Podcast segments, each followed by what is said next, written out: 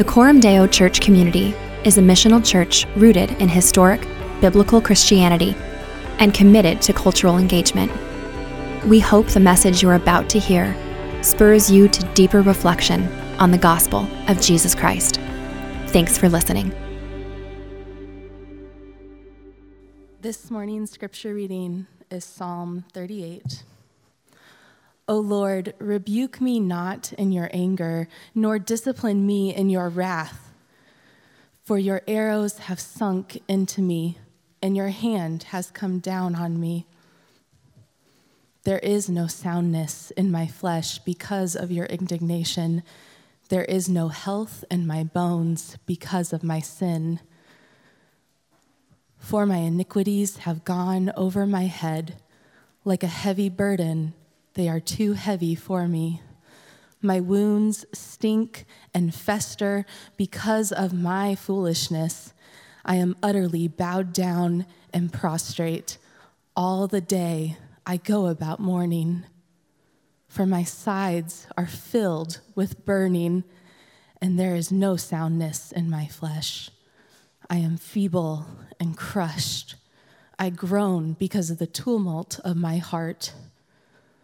O Lord, all my longing is before you.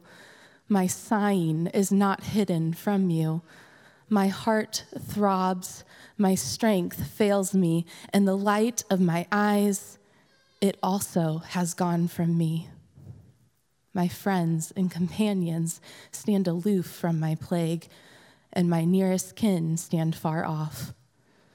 Those who seek my life lay their snares.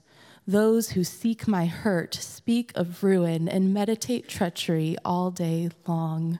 But I am like a deaf man. I do not hear. Like a mute man who does not open his mouth. I have become like a man who does not hear and in whose mouth are no rebukes. But for you, O Lord, do I wait. It is you, O Lord my God, who will answer. For I said, Only let them not rejoice over me, who boast against me when my foot slips. For I am ready to fall, and my pain is ever before me.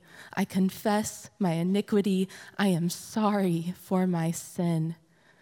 But my foes are vigorous they are mighty, and many are those who hate me wrongfully. Those who render me evil for good accuse me because I follow after good. Do not forsake me, O Lord. O my God, be not far from me. Make haste to help me, O Lord, my salvation. This is the word of God for the people of God. Thank you for letting me be here. It's always a joy to be back here, even though there's so many new faces for me. Can I just tell you, it's hard to see this when you're in it, but the life of God is in the room. In your hospitality, in your worship, in your joy, just God's Spirit is with you, and I just want you to be encouraged by that. As Bob said, we got our start in campus ministry. Uh, so we spent a lot of time with young men whose like frontal lobes are not yet fully formed smart guys, ambitious, some of them pursuing God, but at least like once a semester, they would just make a really bad decision. In some area of their life, they would totally blow it, and then they would show up at Starbucks. And back then, I had Starbucks. I've come a long way in my life. They would show up at Starbucks and just ask, like, what do I do now? And uh, when I moved here to do church ministry, I thought, church ministry, that would be nice, like adults. Adults make better decisions in life. nope. Turns out it's the human story.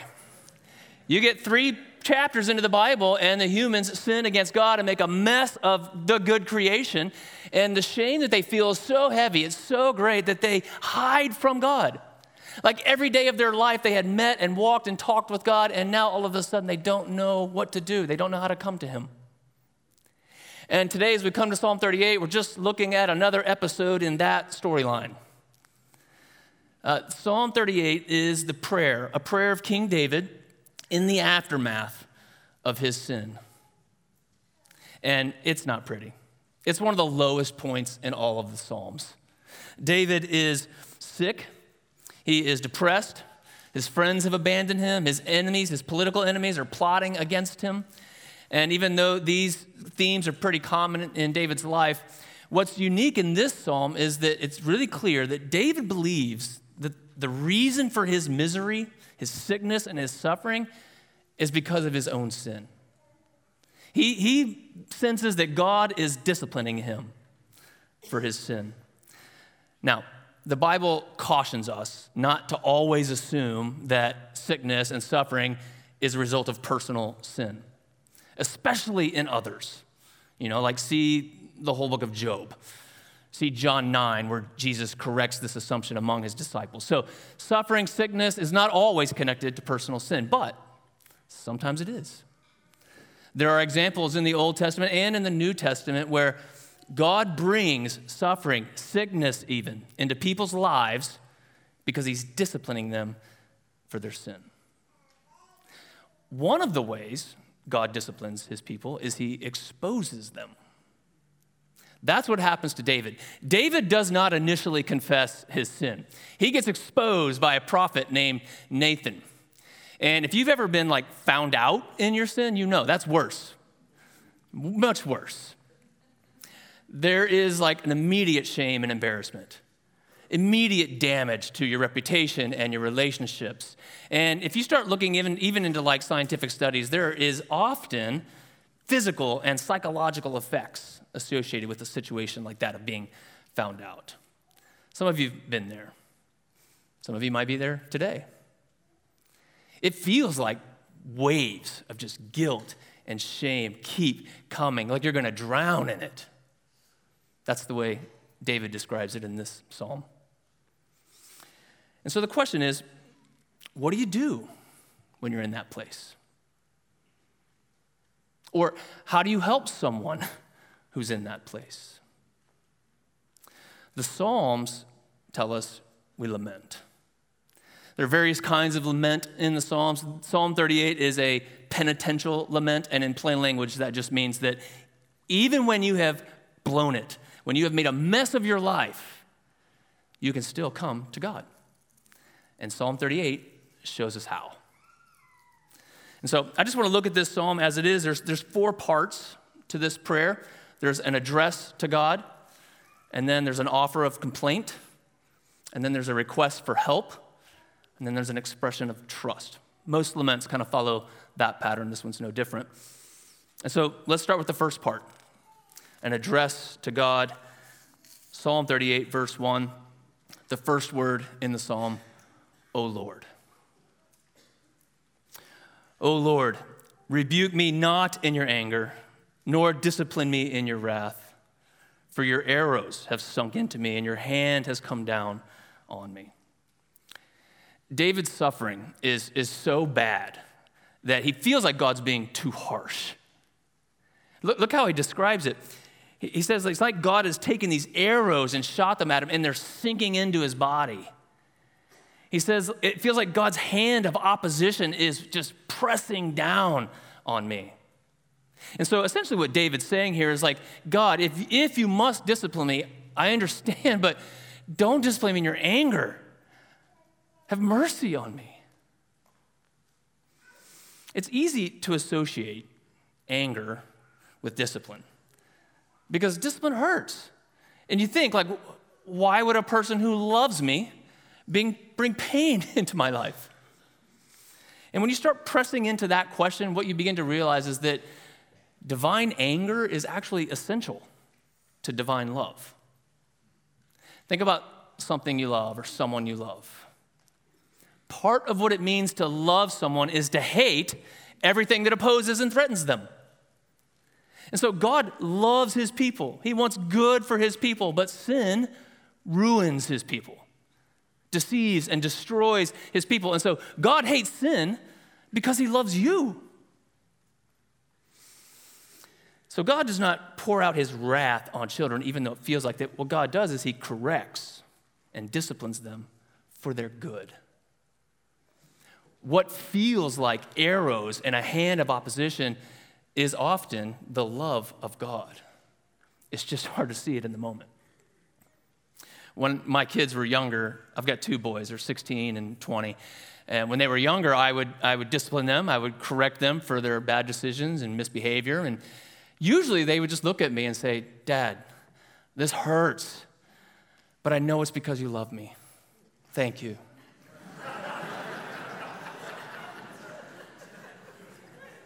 no, no child has done that ever. Kids don't like discipline, right?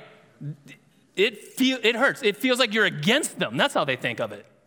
Later, I'm told, someday, they're able to look back and see the love in it. I'm, that's my retirement plan. I want my kids to say, Thanks, Dad. This is what Hebrews 12 says. In the moment, all discipline seems painful rather than pleasant, but later, it yields the peaceful fruit of righteousness to those who have been trained by it. And so, look, if you know God as your Father, as David does, then you can turn to Him, even when you've blown it. That's what David does, and that's what we must do. I was talking to my wife, Debbie, about this passage uh, a week ago, and uh, I was just telling her how dark and gloomy it is, how much you guys were going to love it. And she told me about a counseling class she had taken a number of years ago. And she said, you know, This reminds me of in the class, they taught us that when you're sitting across from someone, they may be in this kind of misery. They may be in pain and sickness and suffering and feel God's hand upon them. And the human tendency is to want to make them feel better, like right away, to say whatever you can to help them feel better. And in her training, they just said, hey, be careful about that. Sometimes God may have this person in that place for a reason to teach them, to correct them, to draw near to them. Don't short circuit it. And we need to take that counsel for our own lives. What do you do when you've made a mess of things? When you've been found out? What do you do? Do you look for a way to feel better? Do you turn and look for some escape? Look to other people for attention or affirmation? Do you turn inward into your own thoughts? Maybe to like justify yourself or condemn yourself, if that makes you feel better? What do you do? Those are normal ways of responding to sin in our own lives. David's simply inviting us to do something different. To, in that place, turn to God. Right? That's the first step of the prayer. As hard as it is, turn to God. The second thing is to offer your complaint. Most of us are pretty good about complaining. This is different than that. This is complaining to God, bringing your complaint to God. Look at verse 3. He says, There is no soundness in my flesh because of your indignation. There's no health in my bones because of my sin. For my iniquities have gone over my head like a heavy burden, they are too heavy for me. So when he says there's no soundness in my flesh, he's saying there is, like in my body, there is weakness and unhealth. And there's no health in my bones. He's saying inwardly, there's emotional distress and pain. And he just he develops this throughout the psalm. So verse 5, you can see he says, My wounds stink and fester, my sides are filled with burning in verse 7. In verse 11, he refers to his condition as a plague, right? That's all the physical weakness. And then the emotional distress. Verse 8, he says, I groan because of the anguish in my heart. In verse 18, he just says, I'm sorry for my sin. Verse 4 captures his desperation really well, I think. My iniquities have gone over my head. He's saying it's like the the waters of shame and guilt and pain and suffering. They're just rising, and I'm going to drown in them. And he says, they're like a heavy burden, too heavy for me. They're like, they're like a weight that's been placed on his back and thrown him to the ground. And now all he can do, he's just prostrate, mourning his sin. You ever feel that way? Like it's just, it's just too much? This is the longest part of the psalm. It, it, the complaint. It's just David telling God how bad things are. He wants God to see it and have mercy on him. And so he just talks about various categories of suffering. First, he talks about his physical condition. Verse 5 My wounds stink and fester because of my foolishness. I'm utterly bowed down and prostrate. All the day I go about mourning. And so he's got some kind of disease, and the sight of it and the smell of it is repulsive. But he's not blaming God for it. He's saying, This sickness is because of my foolishness, is what he says. And that's a word for like foolish sins. It has the meaning of like stupidity and immaturity. You know, like in the moment, sometimes sin makes sense. And then not long after that, you look back and you're like, that was so stupid. That's what he's saying.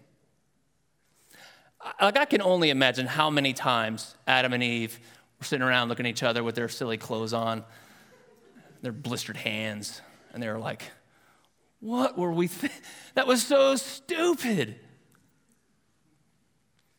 See, sin is a trap. In the moment, it looks good, it tastes good, smells good, it seems wise. And then when you bite into it, that sucker's rotten. And David is just saying, I feel so stupid for walking into that trap. I'm so sorry. And now he's just mourning over that bad decision. All right. Happy so far. Verses 1 and 2 God is disciplining me. Verses 3 through 8 it hurts all over. And now in verse 9, he's going to shift to his emotional condition. We're going to look inward. Verse 9, O Lord, all my longing is before you. My sighing is not hidden from you. He's acknowledging that even the inarticulate parts of his soul, the groans, the sighing, his thoughts, his intentions, his motives, all of it, God sees it. And for some people, that's a scary thought. But for David, it's good news because he's well past trying to hide anything. He, he's laying it all out there because he, he wants God to see how desperate he is. Look at verse 10. My heart throbs, my strength fails me. In the light of my eyes, it also has gone from me. This is the language of depression. If you've ever known anybody who's depressed or been depressed, this is the kind of stuff they say. Like, I'm out of ideas. I'm out of options. I'm out of energy. I, got, I got nothing left in the tank. That's where David's at. And so he just pushes all his chips to the center of the table and says, Here, here I am, God, spent, broken. I got nothing to offer but my pain and just a plea for mercy.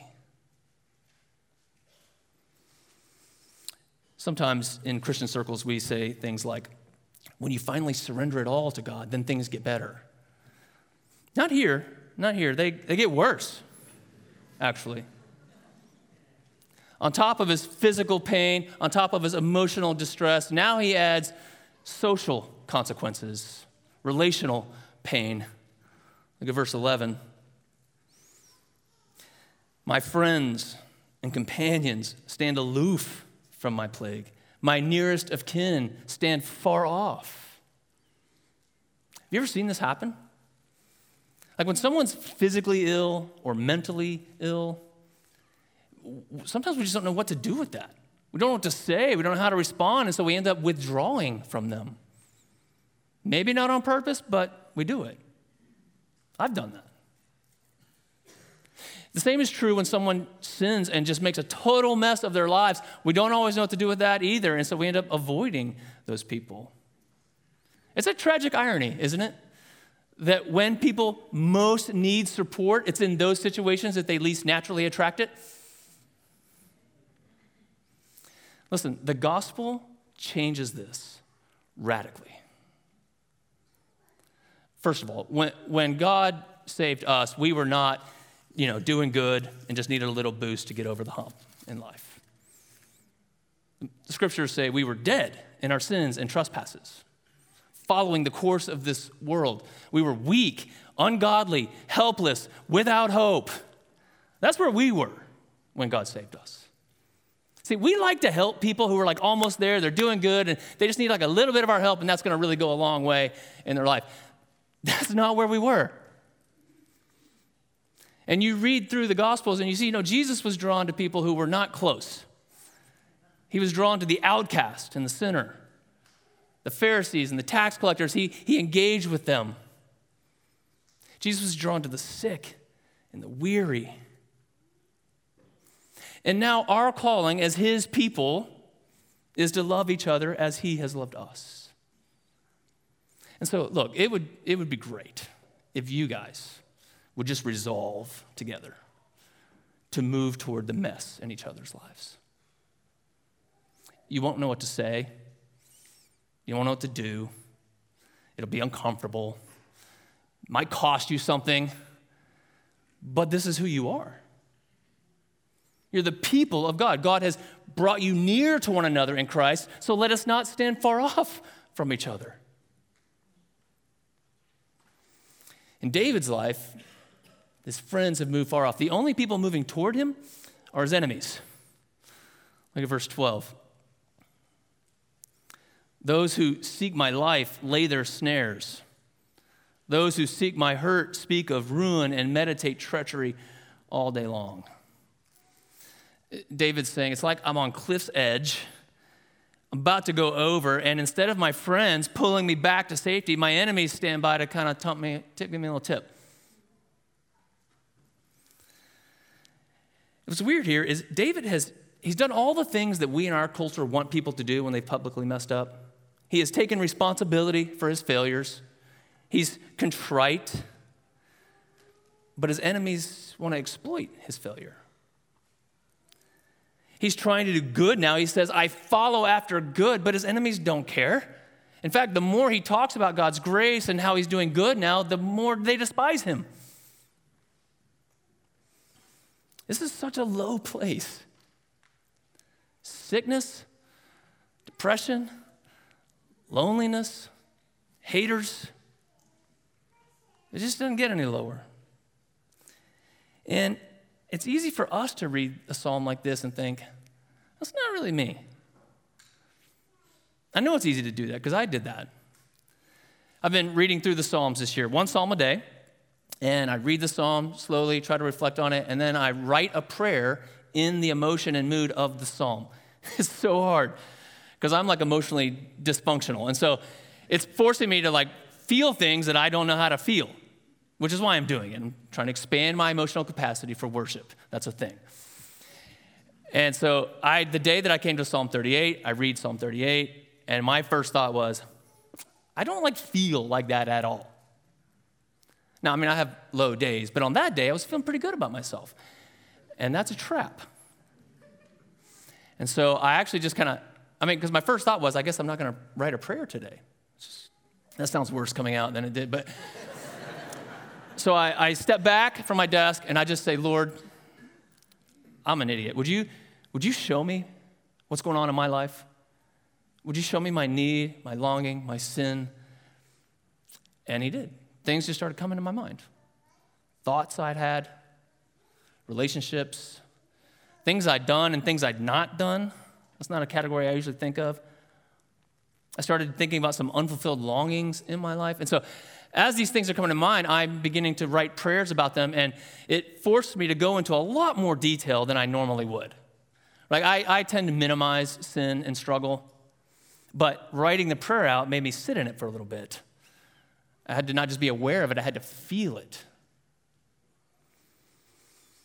As I did that, I not only became more aware of my sin, I became more aware of the consequences of it, and therefore more aware of my desperate need for God's mercy. It would have been easier to pray in generalities. It would have been easier to check the quiet time box and move on with the real work. See, but the reason we offer our complaint to God, even though He already knows, The reason we go into detail about it, the reason we sit in it for a little bit, is because God is using that time to draw us near to Himself. And so I'd love for you guys to try this this week. Instead of complaining, bring your complaint to God. Take some time to go into detail about your life with Him. Confess your sin, articulate your longings, tell them how you feel about what's going on in your life. And then, from that place of need, you can go to the next step in the prayer. Right, the third thing is he asks God to act. So we turn to God, we offer our complaint, and then we ask him to act. Verse 13. David's enemies are coming close, laying traps for him, but he says, But I am like a deaf man. I do not hear, like a mute man who does not open his mouth. I've become like a man who doesn't hear and whose mouth are no rebukes. But for you, O Lord, do I wait. It's you, O Lord, my God, who will answer. So, of course, David hears what his enemies are saying. I mean, he tells us what they're saying. So he's become like someone who doesn't hear. In that, he doesn't try to defend himself, he doesn't talk back to them. Instead, he talks to God. If you're reading through the Psalms, one of the things you should look for in every psalm is what I call the turn. It's almost always there. Things are terrible, things are bad, and then there's some turn to God in the midst of it. Here it's in verse 15. But for you, the turns almost always start with the word but. But for you, O Lord, do I wait. I'm sick and my body is weak. I can hardly stand up. But for you, O Lord, do I wait. My soul is crushed. But for you, O Lord, do I wait. I'm so lonely. But for you, O Lord, do I wait. I'm being maligned and slandered and misrepresented online. But for you, O Lord, do I wait. It is you, O Lord, my God, who will answer. So David is saying, God will answer me by sustaining me in this trial, but also God will answer his enemies by vindicating David. That's his hope. You see, waiting on God is not a passive activity. It's, it is asking God to help, making a request to move into action, and then actively anticipating what He will do to answer. Even though David knows this is his fault, he's the one that made a mess of things, he still comes to God and asks God to help. The last part of the prayer then is that he trusts God. He expresses his trust. Verse 21 Do not forsake me, O Lord. O my God, be not far from me. Make haste to help me, O Lord, my salvation. End of psalm. It feels like the thing ends on kind of a cliffhanger, doesn't it? Like, okay, well, is God going to forsake him or help him? And David fully trusts that God's going to help him. And one of the ways we see his trust in just, is just in the way that he addresses or calls out to God. It's hard to see in the translation, but he uses three different names for God twice. Just want to show you very quickly.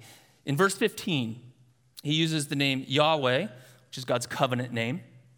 He uses the name Adonai, which is the term for master. It has the idea of like power and authority. And he uses the term Elohim, which is just a general name for God, but here he says, my Elohim. See, in the Old Testament, God's covenant promise was, I will be their God, they will be my people. And so David is leaning into that promise. He's appealing to God's covenant faithfulness. And so it would read like this I will wait for you, Yahweh. I know you will answer, Adonai, because you are my Elohim. Verse 21 and 22 are, are similar. It would read, Do not forsake me, Yahweh, because of your covenant promise. My Elohim, do not be far from me, because, because of your faithful love. Help me, Adonai, my salvation. By your great power, save me.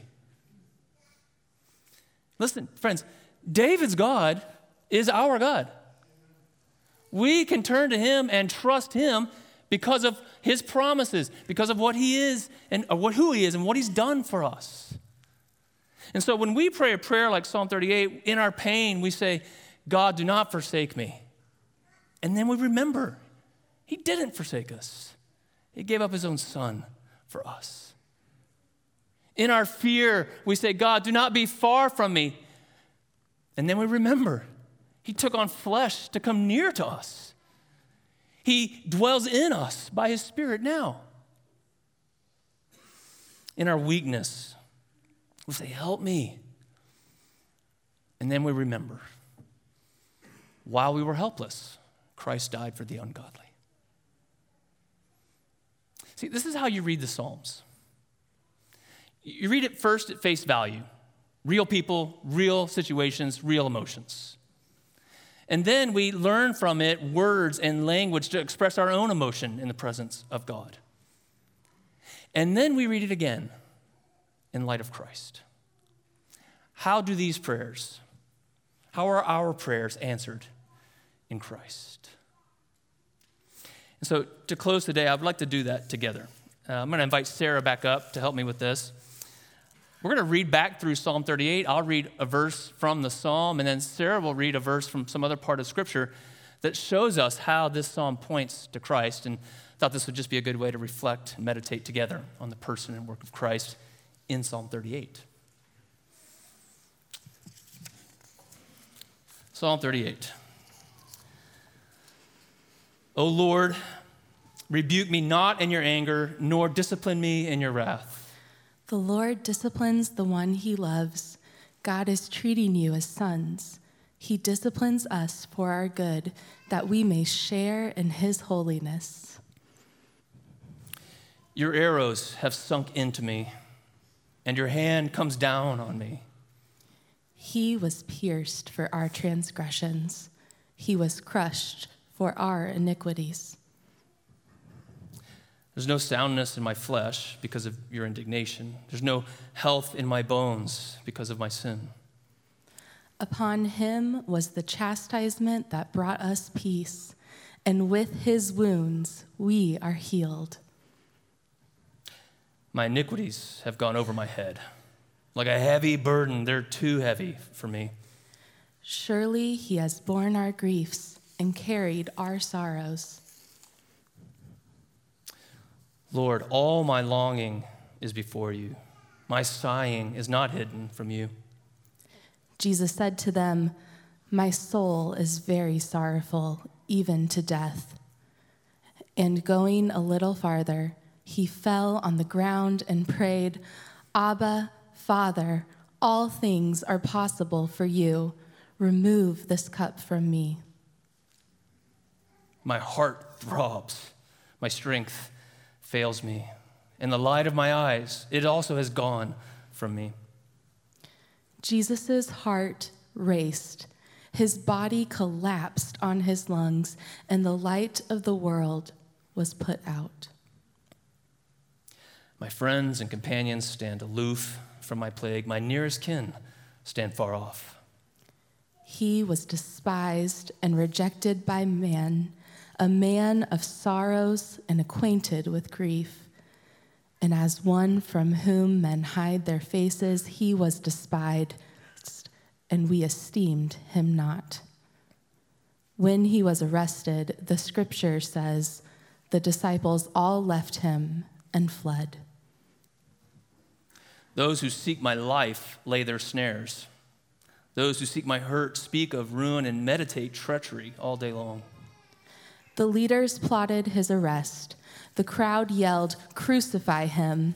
The soldiers beat and mocked him. Those who passed by derided him. But I am like a man, a deaf man. I do not hear, like a mute man who does not open his mouth. I have become like a man who does not hear, and in whose mouth are no rebukes. He was oppressed, and he was afflicted, yet he opened not his mouth like a lamb that is led to the slaughter, and like a sheep that before its shears is silent, so he opened not his mouth. But for you, O Lord, do I wait. It is you, O Lord my God, who will answer. Jesus prayed, Father, all things are possible for you. Remove this cup from me, yet not what I will, but what you will. Do not forsake me, O Lord. Oh my God, be not far from me. On the cross, Jesus cried out with a loud voice, saying, My God, my God, why have you forsaken me? Make haste to help me, O Lord, my salvation. But God raised him from the dead, freeing him from the agony of death, because it was impossible for death to keep its hold on him. If the spirit of him who raised Jesus from the dead dwells in you, he who raised Christ Jesus from the dead will also give life to your mortal bodies through his Spirit who dwells in you. Amen. Psalm 38 is about a man who suffered because of his sin. The gospel is about a man who suffered for sin, our sin. Peter says, Christ suffered once for sins, the righteous for the unrighteous, so that he might bring us to God. If you've made a mess of things in your life, Jesus comes to you today in that mess to bring you to God. Please let him. Let's pray. Father, thank you for your servant David, for his willingness to put his life onto paper for us to learn from. Thank you for your servant Jesus, who put his life on a cross for us to be saved by. And would you now meet us in our own pain, in our own confusion and anger and loneliness? And would you bring us to the Father to be healed and restored? We ask it in Christ's name. Amen.